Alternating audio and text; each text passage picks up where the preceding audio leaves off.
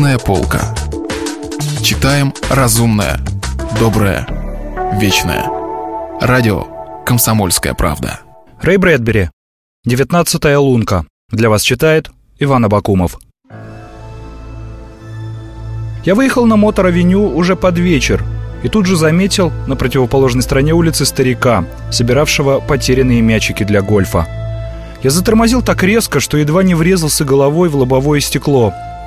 Простояв секунд 10 на месте, на улице не было ни единой машины.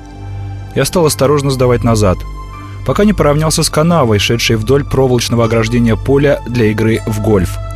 Старик тем временем поднял с земли очередной мячик и положил его в свою корзинку. Нет, не может быть, хотя... Нет. Я припарковался у обочины и с минуту сидел в машине – размышляя о том, как же мне следует поступить. В конце концов я вышел на дорогу, пропустил ехавшую мимо машину, пересек дорогу и пошел вдоль канавы навстречу старику. Не прошел я и 50 шагов, как мы уже столкнулись лицом к лицу. «Здравствуйте!» — кивнул он мне. «Здравствуйте!» «Хороший сегодня вечер!» — сказал он, заглянув в корзинку. «Богатый улов?» «Сами видите!» — он взвесил корзинку на руках. «Неплохо. Может быть, вам помочь?» «Что вы?» – удивился он. «Я и сам могу их разыскать». «Конечно, конечно, но минут через пять стемнеет, и искать их будет уже поздно». «Верно», — согласился он и поглядел на меня с любопытством. «А почему вы решили мне помочь?» «Много лет тому назад сюда приходил и мой отец», — ответил я. «Он всегда что-нибудь находил, а потом продавал найденные мячики. Денег-то особых у нас никогда не водилось». «Все понятно», — вздохнул старик. «Что до меня, то я прихожу сюда раза два в неделю. На прошлой неделе мне удалось найти столько мечей, что я даже смог пригласить супругу в ресторан». «Я знаю», — кивнул я. «Откуда?» «Это я так», — ответил я. «Идемте. Смотрите, мячик. А возле самой изгороди еще один. Сейчас я его достану». Я перебрался через канаву и вернулся назад с мечом в руках. Старик с интересом посмотрел мне в лицо. «Почему вы плачете?» – спросил он. «Неужели? Наверное, все дело в цветах, у меня аллергия. Мы знакомы?» «Возможно». Я назвал ему свое имя. «Странное дело», – рассмеялся он. «У вас такая же фамилия, как и у меня. Впрочем, мы вряд ли приходимся друг другу родственниками». «Скорее всего, вы правы», – не стал спорить я. «Будь мы родственниками или знакомыми, я бы об этом помнил». «Господи», – подумал я, – «вот это как». Какая, в конце концов, разница между синдромом Альцгеймера и смертью? И в том, и в другом случае ты ничего не помнишь. Память там уже не нужна.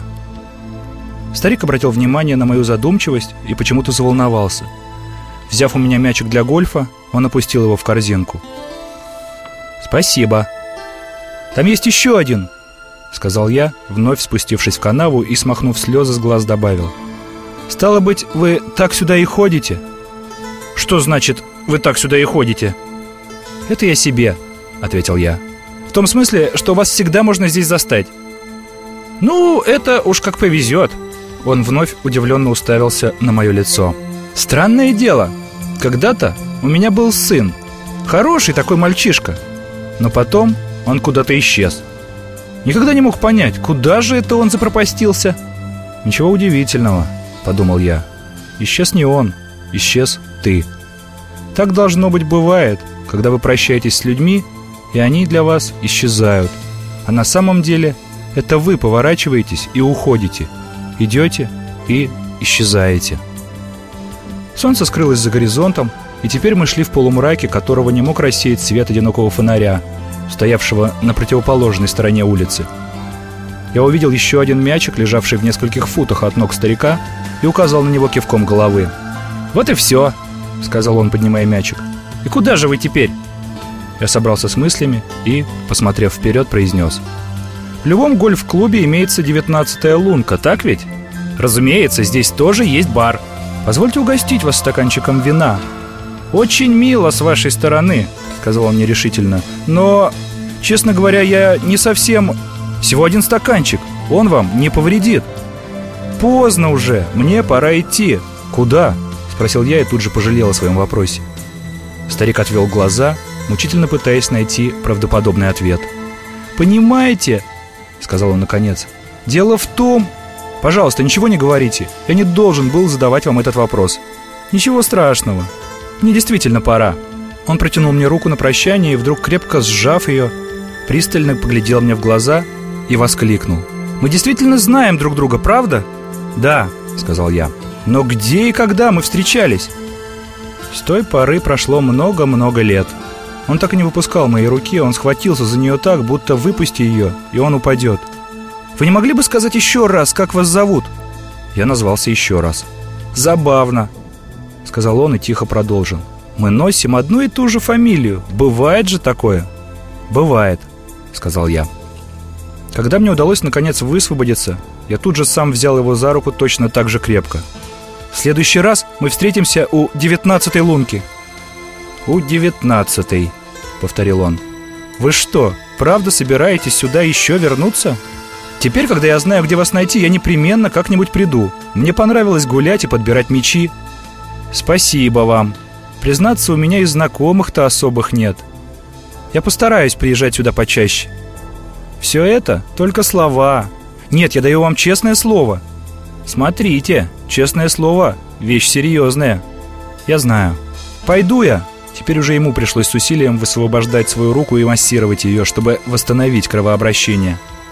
Здесь ведь ничего не ходит. Он зашагал прочь и, подняв в земле еще один, теперь уже последний мячик, бросил его мне. «У девятнадцатой!» — тихо сказал он. «Да», — ответил я. В следующее мгновение он уже исчез в темноте. Я стоял на прежнем месте и плакал.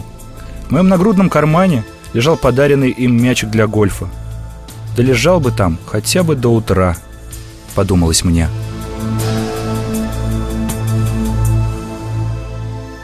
Рэй Брэдбери, «Девятнадцатая лунка». Для вас читал Иван Абакумов.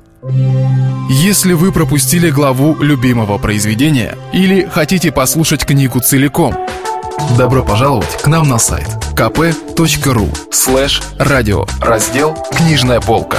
Книжная полка. Читаем разумное, доброе, вечное.